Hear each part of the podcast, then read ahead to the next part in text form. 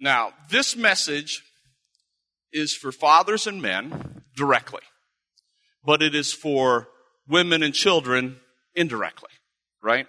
So when we understand this, this is how it seems like all the messages in the Bible are. They're, they're in the New Testament and the letters were written to a specific church, but how they are p- applied also directly to us. So I got this question.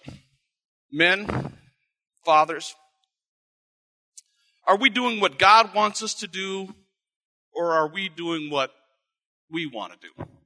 I would tell you also that uh, I was in uh, Bible study this morning, and Mel taught, and it was an absolute pleasure. It was wonderful. And then I look around and see the other small groups or other Bible study classes going on, and I know each of those are also really, really good. God's blessed people to come in here to preach and teach the Word, and I'm just grateful that it is. So if you're not involved in a small group, if you're not involved in a Bible study, you should be, you need to be, to continue your furtherance with God's Word. So, why don't we do what God wants us to do? I think we deceive ourselves into thinking that it's hard, it's oppressive, it's unfair. You ever ask God why? Why, God? Seems unfair. But God is not unfair. God is just. Right? I would say this being a dad and a husband, a man, it seems hard. And trying to do it on our own, it is hard. It's really hard, right? So let's remember what the Bible says. Matthew 11, 28 through 30 says, Come to me, all of you who are weary, weary of trying to do it yourself. You're heavy laden because you're trying to do it yourself. It says, Come to me, and I will give you rest. Take my yoke upon me. No, it says, Take my yoke upon you and learn from me because I am gentle and humble at heart, and you will find rest for your souls. For my yoke is easy to bear, and the burden I give is light. When we take on a burden, a yoke that God never asks us to take on, it's hard. And the problem is we take that yoke on all the time. We take on things that we think we're supposed to be doing, and God's never asked us to do those things. You know, God's given each of us a responsibility. He's given each of us a, a job. That's a burden, but He gives us His yoke, not your yoke, but His yoke. So let's not take off His yoke and replace it with yours. You know, I would tell you when we do that, that is sin. It's the problem that every man has. Every man wants to take control. Every man wants to lead, and we want to lead in our way. We don't want to submit to God and lead in the way that He's asked us to lead. It's pride. We need to get honest with God. Last week, Roman uh, preached and taught about humility. I'm teaching about honesty. If you have that book, what's the name of that book? Seeking Him. Jeez. If you have that workbook, it's really good, right? Go through that. But it is a self-study book, a self-time for, or a time for self-introspection. It's really, really good. Use that book. Read that book. And so I'm talking about honesty today. Because if we're not going to get honest with God, guess what? We can't even get honest with ourselves. We need to be honest with God because God is purely true. He is pure, right? Okay. Now, do you remember why? Not why. Do you remember what David wanted to do for God? Do you remember? He wanted to build him a temple. And his thoughts and priorities seemed to be really good. At that time, there was a tabernacle. It was a tent, right? And it moved around. And, and David wanted to build this temple for God and make it a permanent home from God. And God said, No, because you have too much blood on your hands. So the question is, where did all that blood come from? David's role was to be a warrior king. That's what God had him to be. That was the yoke that he put upon David. Was to be a warrior king. In fact, let's read that. Let's go to 1 Samuel chapter uh, 17. I'm going to read a lot of this, so bear with me. I would tell you that I can tell you about this, but reading about it out of God's Word is better than me telling you about God's Word.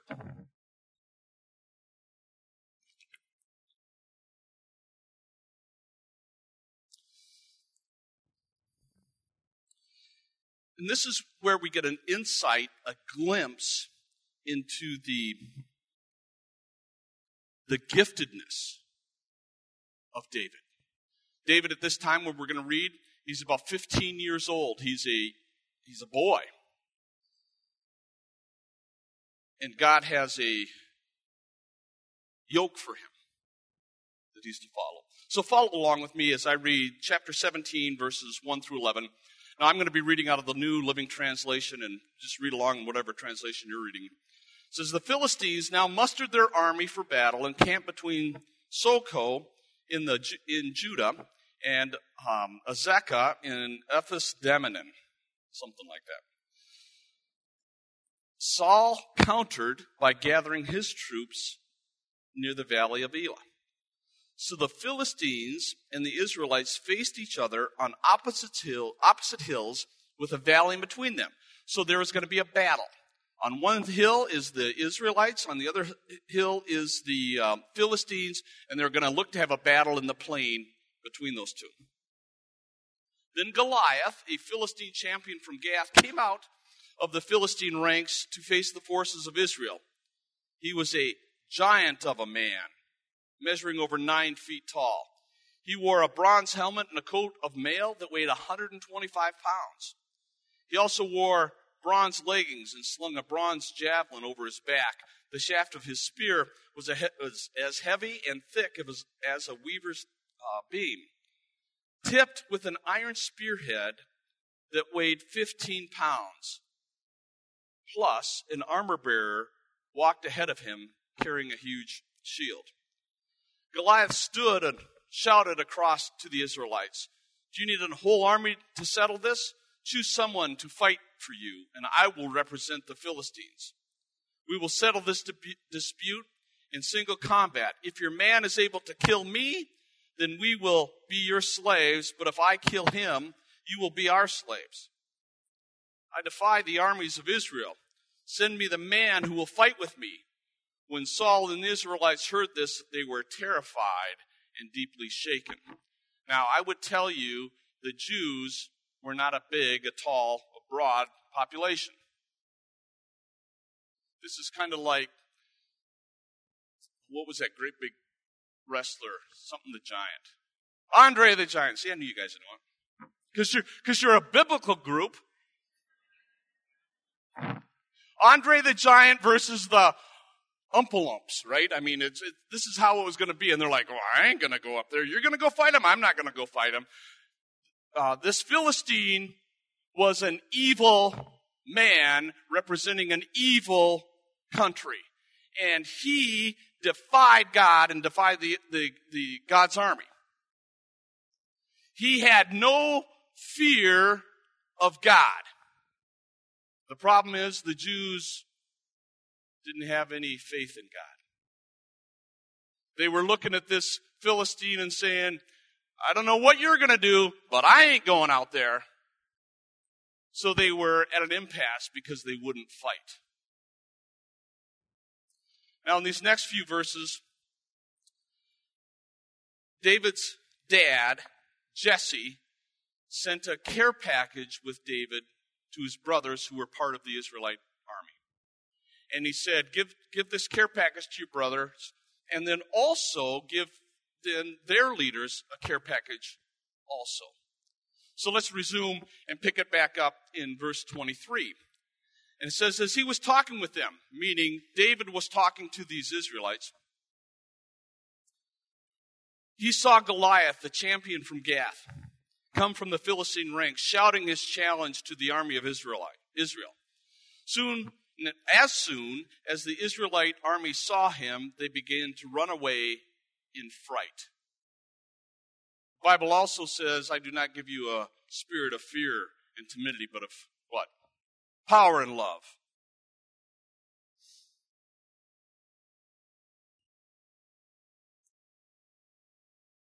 Have you seen the giant? The men were asking. He comes out each day to challenge Israel, and you have heard about the huge reward the king has offered to anyone who kills him. Have you heard about it? The king will give him one of his daughters for a wife, and his whole family will be exempted from paying taxes. This was a tremendous reward because you would automatically become part of the king's family. You would live in the king's palace. This reward would be tremendous. David talked to some of the others standing there to verify the report. What will a man get for killing this Philistine and putting an end to this abuse to Israel? See, he saw it as abuse to Israel. The rest of the Israelites just saw it as fear. Who is this pagan Philistine anyway that is allowed to defy the armies of the living God? And David received the same reply as before. What you have been hearing is true. That is the reward for killing the giant. But when David's oldest brother, Eliab, heard David talking to the man, he was angry. Now, you got to picture this. David's like 15 years old. His oldest brother is like 25 in the Israelite army. The older brother didn't want to be bothered by his little brother. And I would also tell you this I'm sure his younger brother embarrassed him in front of all the men. And he's out there asking these goofy questions. So, what does he say? He says, What are you doing around here anyway? What about those few sheep you're supposed to be taking care of? I know about your pride and your dishonesty. You just want to see a battle. David replied, well, What have I done now? I was only asking a question. He walked over to some of the others and asked them the same thing, and again he received the same answer. Then David's question was reported to King Saul, and the king sent for him. So, isn't that interesting? King Saul sends for this boy who was asking about the reward or the tribute for fighting Goliath. Nobody else was asking about it, but he was asking about it. Now, this is great. David said, Don't worry about a thing, David told Saul. I'll go fight this Philistine. Don't be ridiculous, Saul replied. Saul saw this battle from a human standpoint. David saw it from a spiritual standpoint. Saul replied, There is no way you can go against this Philistine. You are only a boy, and he has been in the army since he was a boy. But David persisted. I've been taking care of my father's sheep, he said, when a lion or a bear comes to steal a lamb from the flock, I go after it with a club and take the lamb from his mouth. If the animal turns on me, I catch it by the jaw and I club it to death. I've done this to both lions and bears, and I'll do this to this pagan Philistine too, for he has defied the armies of the living God. The Lord who saved me from the claws of the lion and the bear will save me from this Philistine. Man, oh man, now that's power. And it's not David's power, it's God's power working through David. Saul finally consented. All right, go ahead, he said, and may the Lord be with you. That was like, we might say, oh, God bless you. It was a throwaway tagline. He didn't know what to say. Then Saul gave David his own armor. Saul, we have to remember, was a tall man. It says, the Bible says that he sat tall in the saddle and everybody looked up to him and saw him. So his armor would have been large. It would have been uh, strong. Saul was asking David to put on Saul's yoke. He didn't put on, didn't ask him to put on God's yoke. He asked him to put on Saul's yoke, his own yoke. So he gave him his own armor, a bronze helmet, and a coat of mail. David, David put it on, strapped the sword over it, took a step or two to see what it's like, for he'd never worn such a thing before. I can't go in these things, he protested. I'm not used to them. So he took them off again. I wrote this down. I said, This yoke didn't fit properly. It wasn't light like God's yoke. God's yoke fits perfectly. Then, armed only with a shepherd's staff and sling, he started across to fight Goliath. Goliath, Goliath walked out towards David with a shield bearer in front of him, sneering and, and in contempt at the ruddy faced boy. Ruddy faced is not red faced. He wasn't a pale boy. He was a dark complected boy. He'd been out in the sun a lot. He was a weathered boy. He was a good looking boy.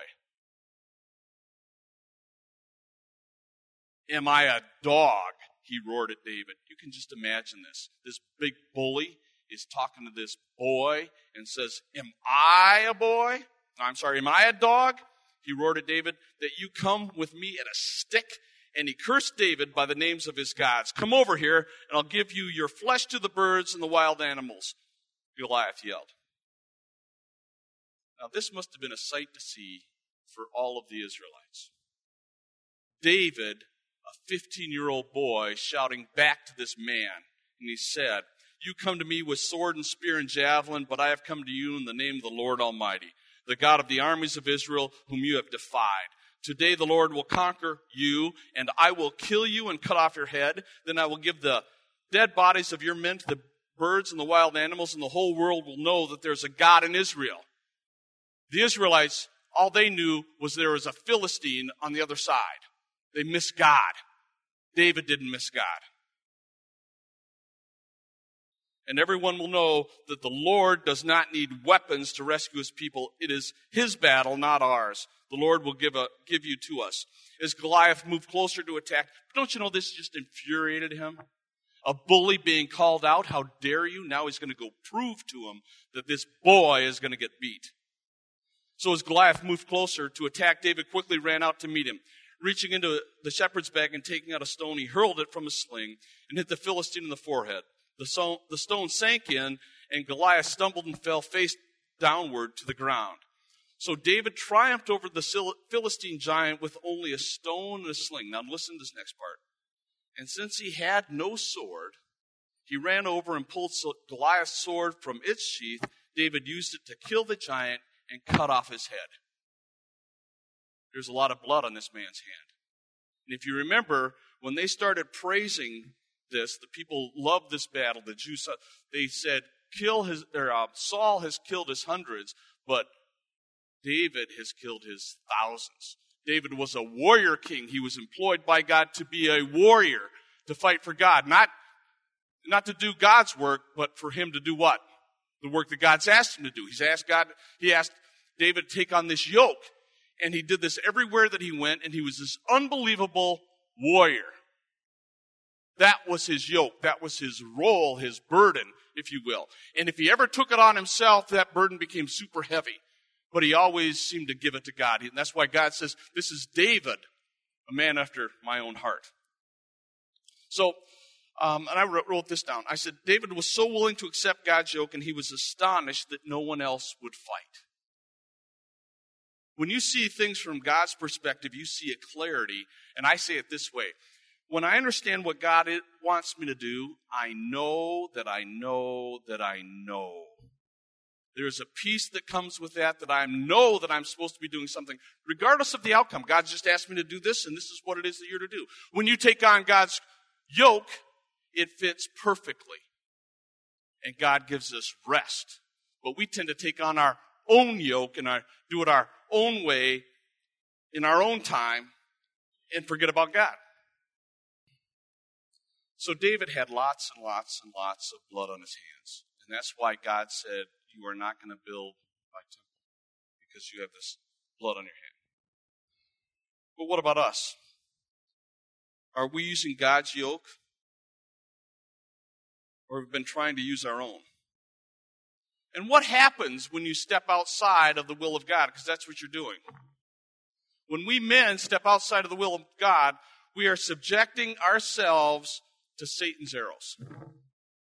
Worse yet, we're submitting our wife and our children to Satan's arrows too. We have a burden, call. We are to be the father of the family. We are to be the spiritual leader. That is the way that God's made it. Throughout the Bible, there is a way that God does everything. And we are to follow his way, not our way. Culture would say that man is even worse. Men is, are worse than anybody else in the family. Men are the problem. And I would agree because we're not following God.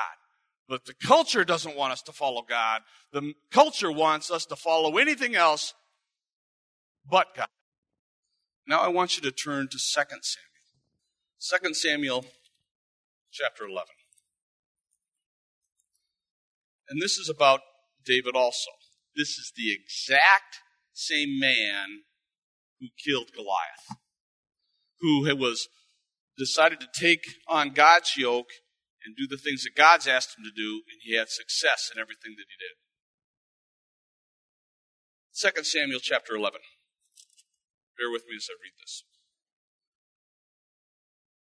The following spring, the time of year when kings go to war, David sent Joab the, and the Israelite army to destroy the Ammonites. We have to understand what's going on. There was a time of the year that countries went to war, and it was springtime.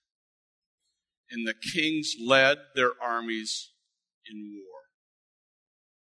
And David was to lead his army in war. But he didn't go. He decided to direct his men to go, not to go. David now took off the yoke of God and put on his own yoke. Why would we ever take off the yoke of God and put on our own? And the answer is because we want to. We think we're going to have more pleasure, more blessing, maybe even more sensuality if we do it our way instead of God's way. And we have to remember King David is a warrior king. And he's not going to war. He's decided to put on his own yoke. In the process, they laid, siege to the city of Rabbah, but David stayed behind in Jerusalem. Late one afternoon, David got out of bed after taking a nap and went for a stroll on the rooftop palace, or the roof of the palace. As he looked over the city, he noticed a woman of unusual beauty taking a bath. He sent someone to find out who she was, and he was told she is Bathsheba, the daughter of Eliam and the wife of Uriah, of Uriah the Hittite. Then David sent for her, and when she came to the palace, he slept with her. Then she returned home. Later, when Bathsheba discovered she was pregnant, she sent a message to inform David. Now, I got to tell you, my experience with sin is sin gets us into places that I would never, ever dream that I was going to go. And all David did was take off his yoke of being a warrior. But now he's exposed to Satan's arrows. And so now he's not where he's supposed to be, and he's got idleness. He even took a nap. Then he wakes up from the nap, he's got nothing to do. So he looks out, he goes out onto the rooftop of his palace and looks over and sees this wonderfully beautiful woman.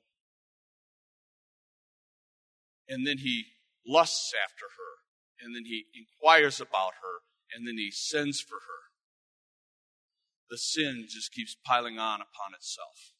All because he took one simple step and took the yoke of God off of him. Men, where are we going?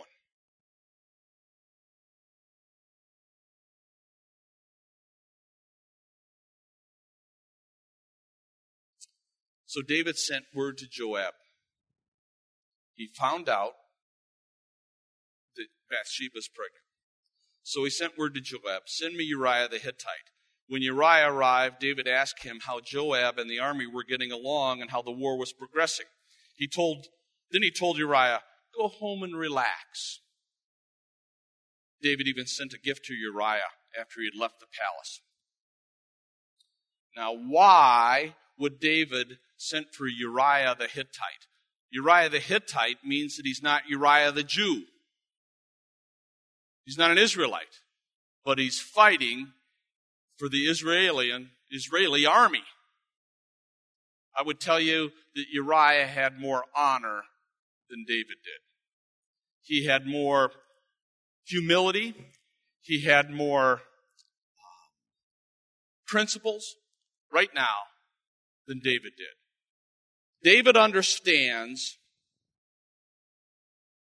that Bathsheba is pregnant because he did something he wasn't supposed to do.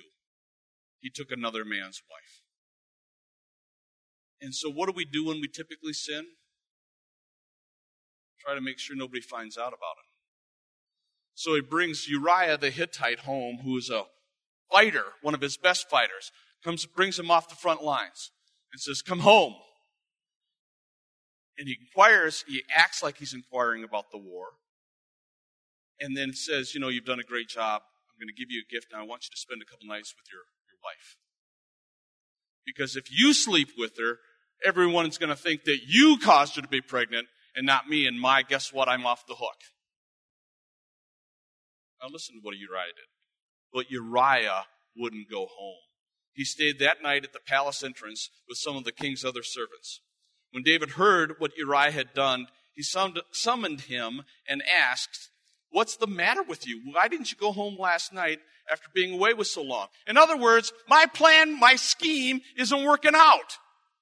Don't you know who I am? I'm the king. You're supposed to do as I say. Although he wouldn't do what his king was asking. You know, it sounds like us dads at home sometime. We don't listen to God, but we expect our family to listen to us. So Uriah gave him this awesome answer.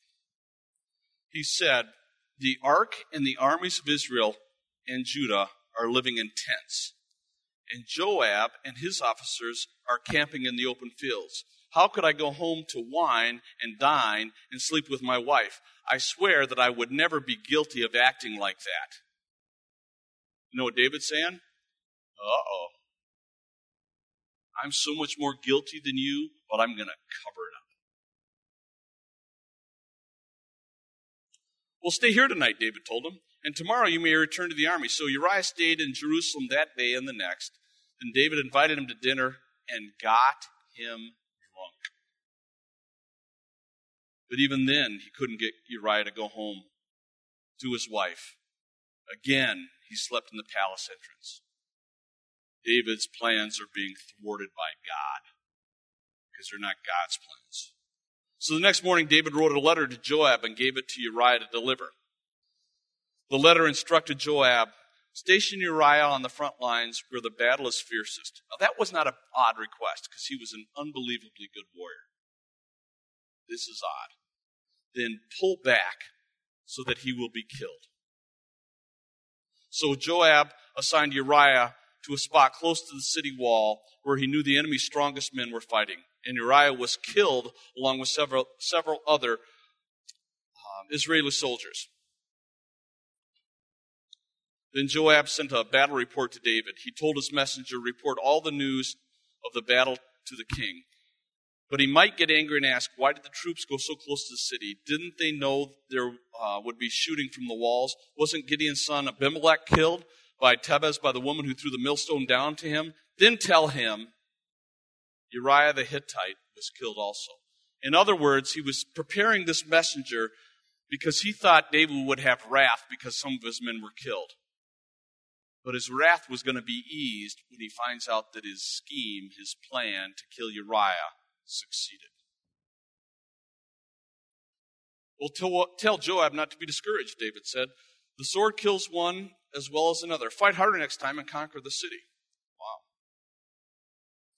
So I just think that when we decide to go down sin's path, we decide to take off God's yoke and put on ours, it's amazing what we get. So let's review what David got. He took off the yoke. He wasn't where he was supposed to be. He slept with Bathsheba. He got her pregnant. He tried to cover it up. He bought or brought Uriah home. He got Uriah drunk. Then he killed Uriah. I don't think David ever thought, if I do this, this is going to happen. It's kind of like an alcoholic or a drug abuser. They never think that first drink's going to be a problem or that first drug is a problem. No one, I've never heard any drug addict ever say, you know, I'm going to take this drug so I become addicted to it so I can ruin my life and ruin the lives of everybody else around me. I've never heard anybody say that. But that's what sin gets us. When we go down one place, it's, it's amazing to me how fast it is. It's slow at first and then it's really quick. And we find ourselves, how in the world did we get here? And that's where David is. How in the world did I get here? But he's still denying the righteousness of God. He still wants to have the control. He still thinks, I can figure it out. When Bathsheba heard that her husband was dead, she mourned for him. When the period of mourning was over, David sent for her and brought her to the palace, and she became one of his wives. Then she gave birth to a son, but the Lord was very displeased with what David had done. Now, we got to understand the motives of David here. Right now, he didn't bring her to the palace because she was pregnant. He brought her to the palace to show the rest of Israel his compassion for this soldier's wife that now didn't have anything. He was a liar's liar at this point in his life. You and I are liar liars when we decide to take the yoke of God off of our neck and replace it with our own.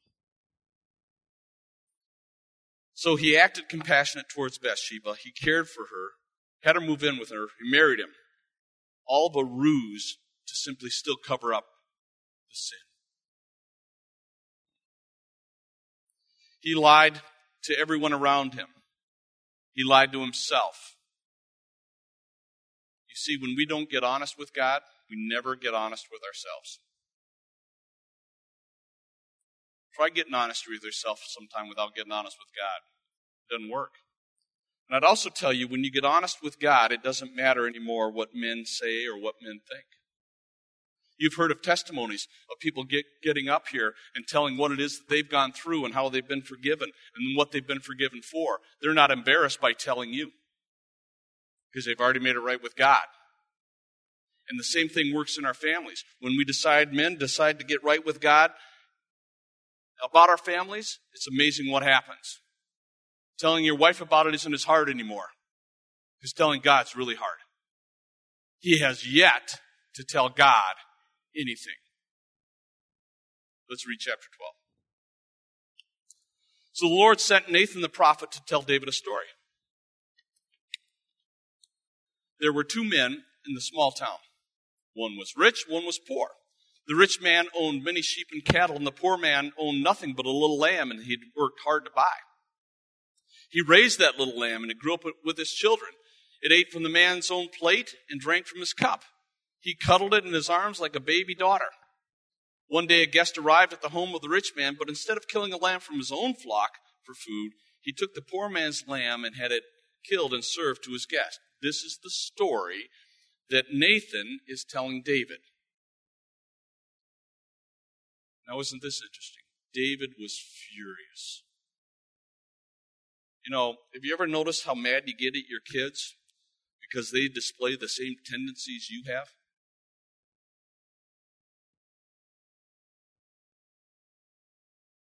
David was, sure, uh, was furious. As surely as the Lord lives, he vowed, any man would do such a thing deserves to die. And he must repay four lambs to the poor man for the one he stole and for having no pity. Then David, I'm sorry, then Nathan said to David, You are that man. The Lord, the God of Israel, says, I anointed you king of Israel and saved you from the power of Saul. I gave you this house and the wives and the kingdoms of Israel and uh, Judah. And if it had not been enough, I would have given you much, much more. Why then have you despised the word of the Lord and done such a terrible deed? For you have mer- murdered Uriah and stolen his wife. From this time on, the sword will be a constant threat to your family because you have despised me by taking Uriah's wife be your own.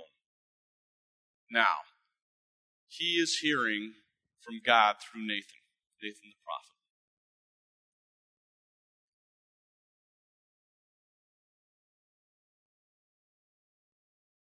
He committed this sin of taking off his yoke more than nine months ago. He was dishonest with God for more than nine months. When you're dishonest with God, you never get a blessing. Never. God says that He will never bless sin, but He will always bless obedience. And when we put on God's yoke and we get underneath His control, His power, His love, it's amazing the blessings that come and come and come.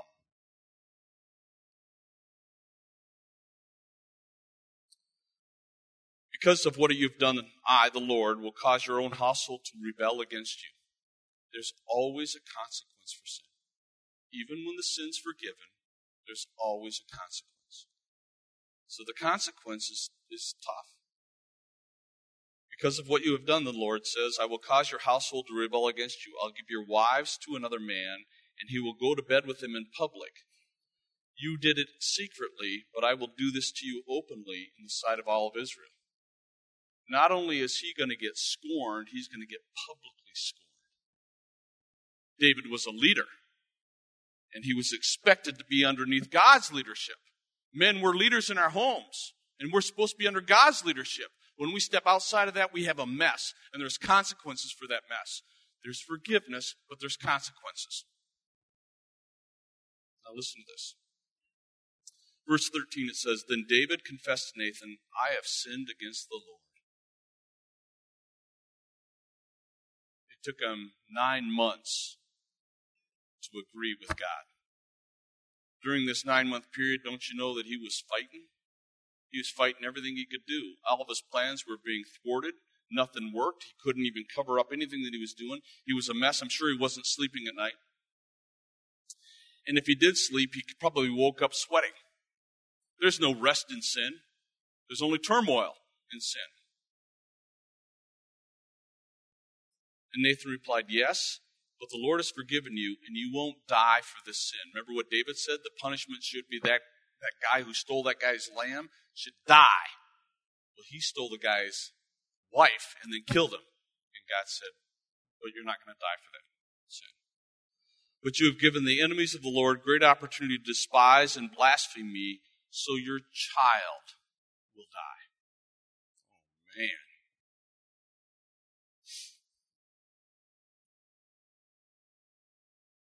David's consequence for slipping off God's yoke were huge. Our consequence for slipping off God's yoke is huge. God is just. He never accepts or excuses sin.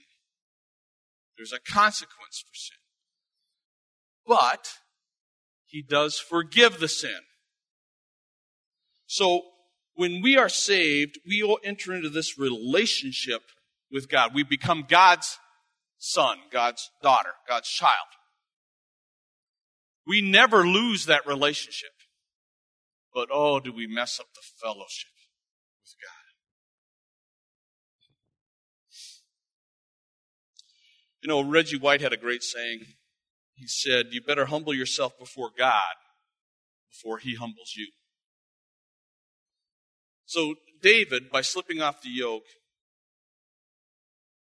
really fell hard. And we got to remember this is one sliver of his life. The rest, most of his life was honorable. But this sliver had consequences greater than he could even imagine. Finally, David confesses his sin. Confession requires honesty with God. The word confess means to agree with God. That's all it means. But you realize how hard it is to agree with God when you've been disagreeing with Him for nine months? You know, we have a term for that in church. It's called conviction. When the Holy Spirit convicts us, we're really, really ugly people when that's going on. Because we are not agreeing with God at that time. We're agreeing with us and telling God to agree with us. And we're really ugly. We're, you know, we're not, we're not friendly. We're not happy. We're not content. We're, we have none of the fruit of the Spirit because we're not doing anything that God's asked us to do. Nine months, David was dishonest with God. So the question is, how long have we been dishonest with God? And I would tell you this goes day to day. I can be honest with him yesterday, but that doesn't mean I'm honest with him today. The longer that conviction goes when I am dishonest with God, the worse I get. I become a worse dad, a worse father, a worse man. Yet, here we are in America that touts sin, that flaunts it, and says, oh no, it's okay. You're really not a bad person. You just made a bad choice. Poppycock. The human heart is deceitfully wicked, the Bible says. But there is a plan for us. And the plan is Jesus Christ. He died on the cross for your sin and for my sin. He died for my past sin, my current sin, my future sin. God is awesome. Okay. Now, turn with me to Psalm 32.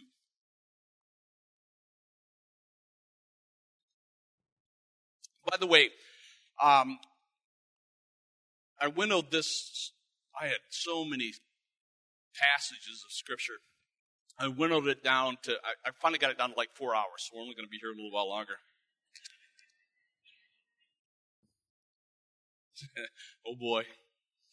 Psalm 32, and I want to read verses 3 and 4. But you need to understand the backgrounds of, of verses 3 and 4. He wrote this during the time that he did not obey God, when he was not honest with God during this time with Bathsheba. Here's what he said. Oh, I didn't turn there. Verses 3 and 4 says, When I refused to confess my sin, I was weak and miserable. I groaned all day long. Day and night, your hand of discipline was heavy on me. My strength evaporated like water in the summer heat. You know, when you go to bed at night, that's supposed to be a time of physical, mental, and spiritual renewal. That's why it is you should pray before you go to bed. You know, have you ever decided, like the radio stations, just to sign off at the end of the night? Say, Thank you, God, for all it is that you've given me, and forgive me, Lord, for my sin. And then we get to have spiritual renewal at night. But when we don't do that, we get spiritual congestion at night. And we wake up sweating, we don't get rest at all. It's a place that nobody wants to be, and certainly God doesn't want you to be. But we decided to go there because we thought we knew better than God, that we could have more fun, more joy, maybe more sensuality than God could ever give us. What are we, nuts? The answer is yes. Okay. Stop the nonsense. Get honest with God. Don't do like David did. You know, part of the reason this is here is not for us to point at David and say what an idiot he was. The point of this is to say, you know, what are we doing? Where are we going? Let me read the rest of Psalm 32. This is such a wonderful psalm. And I want to read just 11 verses. Let me read all 11 verses. Oh, what joy for those whose rebellion is forgiven, whose sin is put out of sight. Yes, what joy for those who record the Lord, whose record the Lord has cleared of sin, whose lives are lived in complete honesty. He was anything else but honest up to this point. When he decided to agree with God, he was forgiven, and the joy of being forgiven is phenomenal. When I refused to confess my sin, I was weak and miserable. I groaned all day long. Day and night, your hand of discipline was heavy on me. My strength evaporated like the water in the summer heat. Again, that's before he decided to confess, before he agree, uh, decided to agree with God, before he decided to get honest with God. Finally, I confessed all my sins to you. Even the word here is true. Finally. In other words, what took you so long? Do you realize when we sin and we decide not to get honest with God, we're just wasting time? David wasted months. How long are we wasting? Finally, I confessed all my sins to you and stopped trying to hide them. I said to myself, I will confess my rebellion to the Lord, and you forgave me.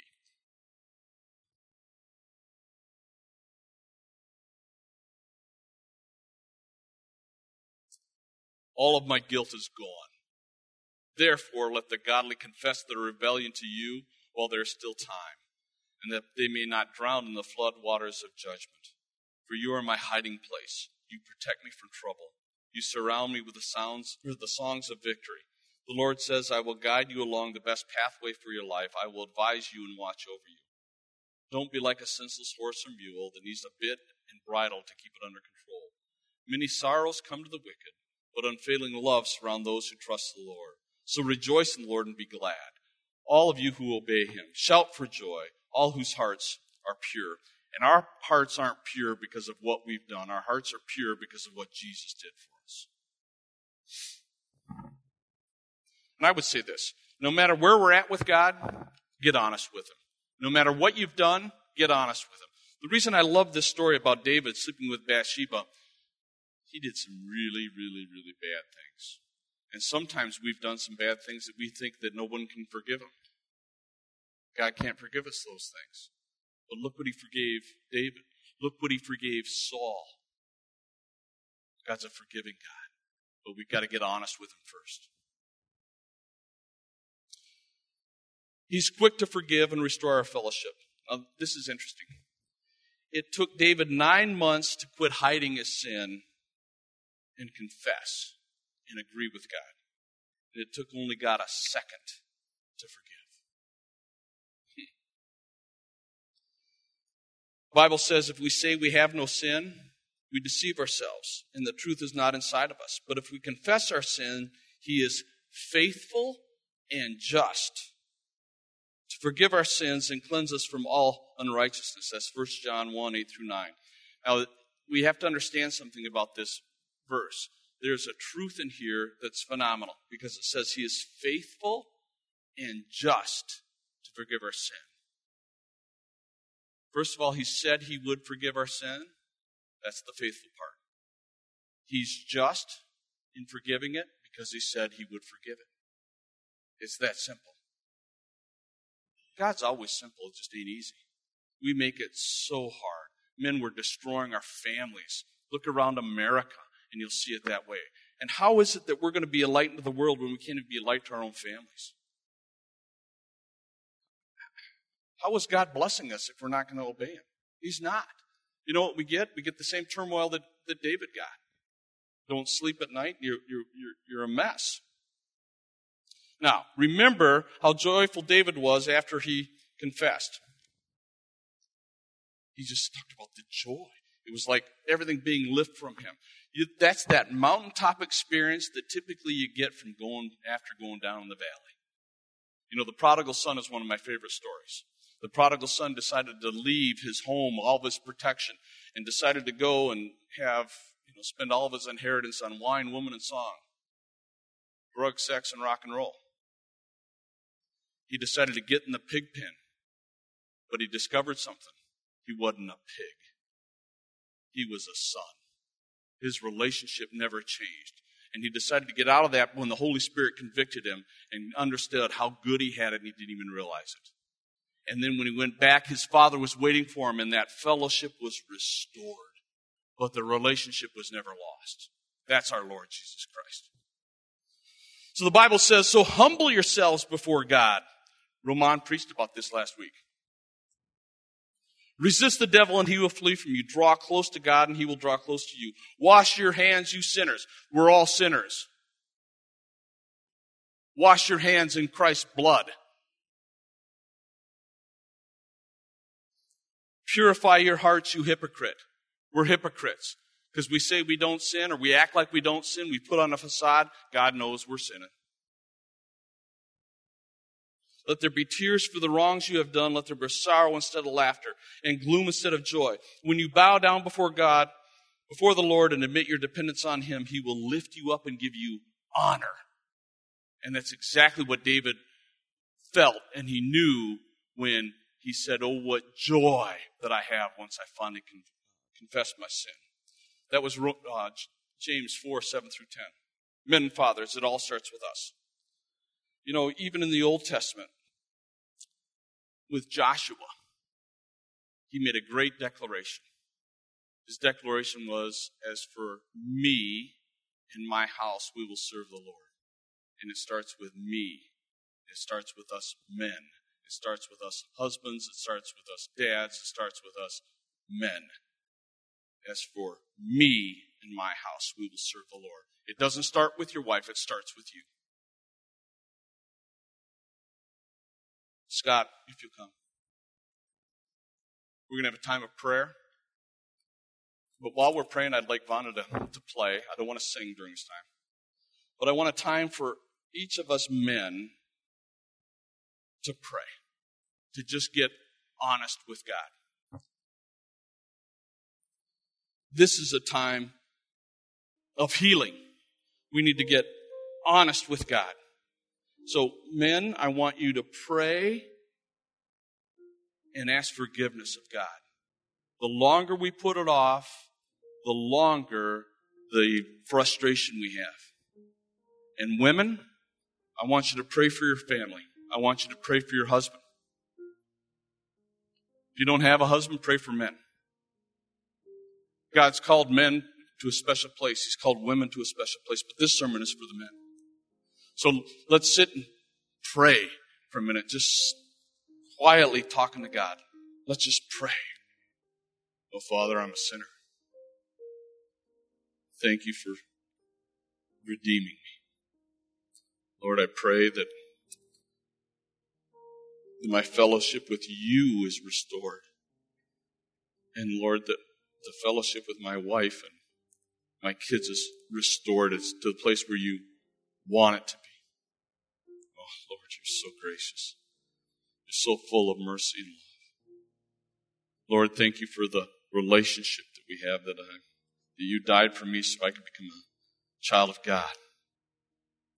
Oh, Lord, help us restore the relationship. We can't do it on our own. We can only come to you by getting honest with you. Oh, Lord, we love you. Thank you for your grace and your mercy. In your name we pray. Amen.